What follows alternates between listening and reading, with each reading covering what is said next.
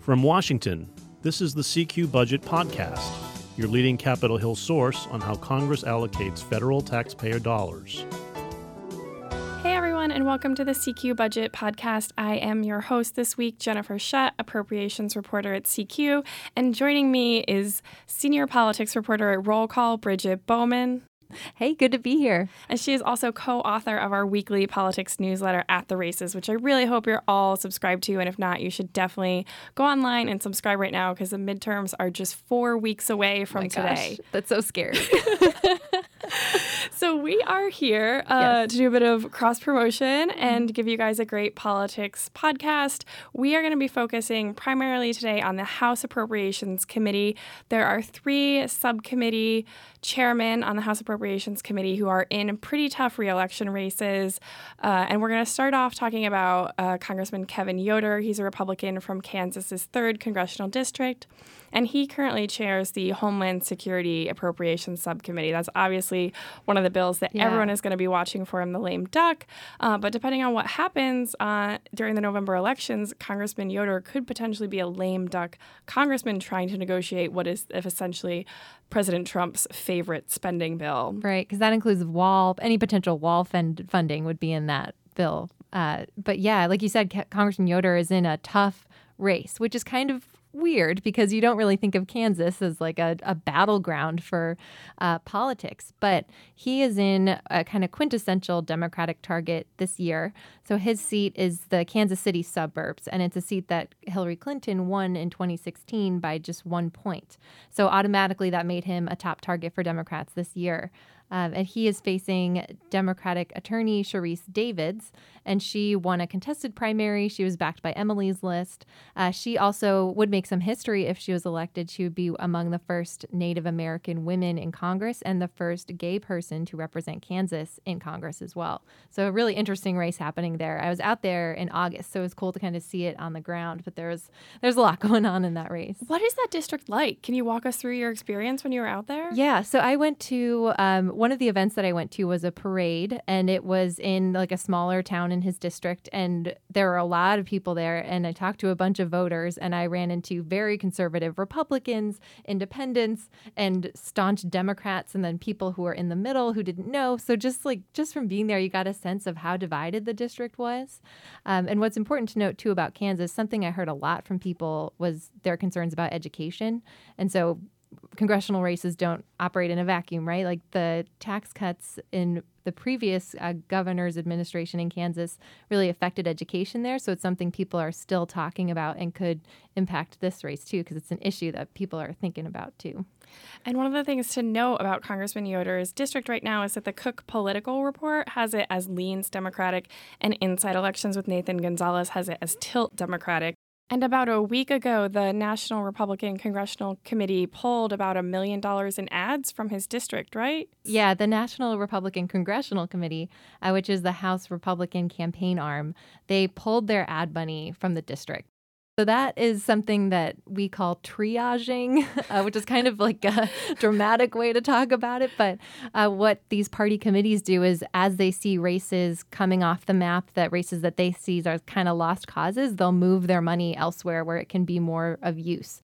So them pulling their money out of there was a sign to us that okay, maybe they see that as as kind of a lost race at this point. Uh, but Yoder still has a good amount of money himself, and and there are still other outside groups involved, especially on the Democratic side, that are just airing a lot of TV TV ads there. Yeah, so that's yeah. going to be definitely one of the races that we'll be watching for on election night. For sure. And then one of the other Republicans who's also a bit of a surprise is uh, Congressman John Culberson from Texas's 7th Congressional District, which is the western Houston suburbs. And he chairs the Commerce, Justice, Science Appropriations Bill, which, of course, is another one of the bills that's going to be coming up during the lame duck, potentially with him maybe not being reelected.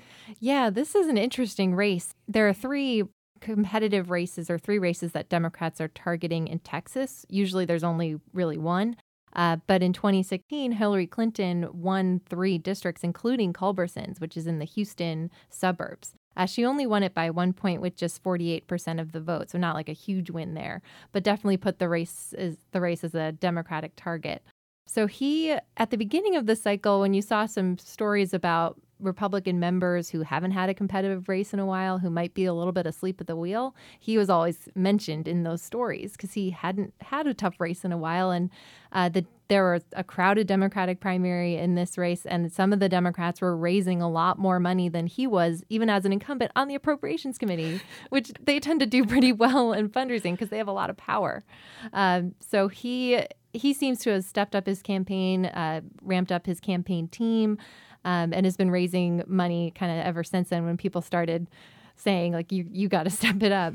Um, he's facing Lizzie Pannill Fletcher. Uh, she was also endorsed by Emily's list as well, um, and she's been really stressing that she would be a moderate in Congress, more independent, talking a lot about health care, which we see in races all across the country.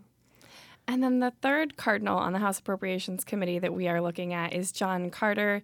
He's been around for quite some time. He was first elected in 2002. He's from Texas's 31st congressional district, which is Round Rock and Killeen. It's for anyone not familiar with Texas, that's sort of north of Austin.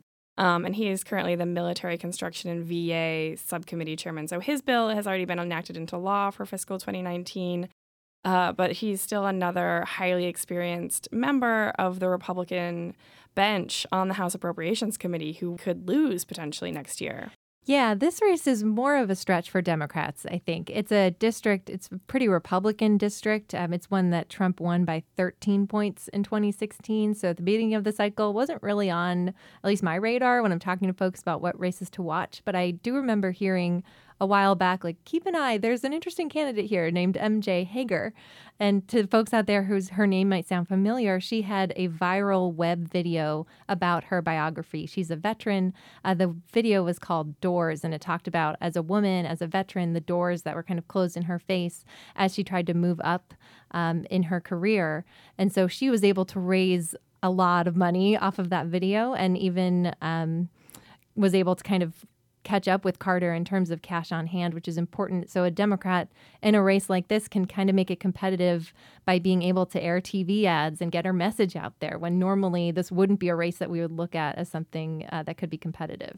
And she came out really strong out of the gate with mm-hmm. that Doors campaign ad. I remember watching it and just thinking, "Wow, this woman is yeah. a force to be reckoned with." I mean, if if you don't know about her biography a little bit, she was a helicopter combat pilot in Afghanistan, and during a flight, she was shot through the shoulder and I believe received shrapnel injuries to her mm-hmm. leg as well. But she continued flying her helicopter until they eventually took more fire and crashed.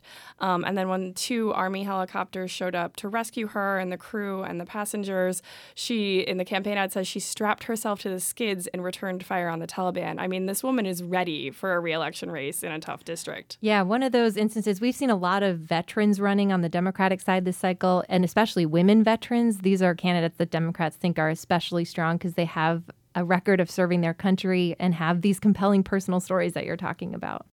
Yeah, so those are three of the many races that my yes. my esteemed colleague Bridget Bowman is tracking for us here at CQ and Roll Call. Mm-hmm. Um, and of course, at the races is a really really great newsletter. If you guys are not subscribed to it, it's been a it's become an outlet for some of my bad puns. So be warned, but it's a lot, it's fun too. But I think we all need some bad puns in the last you know sort of four weeks heading into the election. That I think true. we very much need those.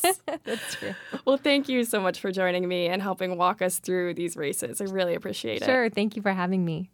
Thank you for joining us. You can subscribe to this podcast on iTunes, NPR One, Spotify, or wherever you listen to podcasts. And please rate us on iTunes. For more on this and other stories, visit rollcall.com or find us on Twitter at CQ Now or at Roll Call.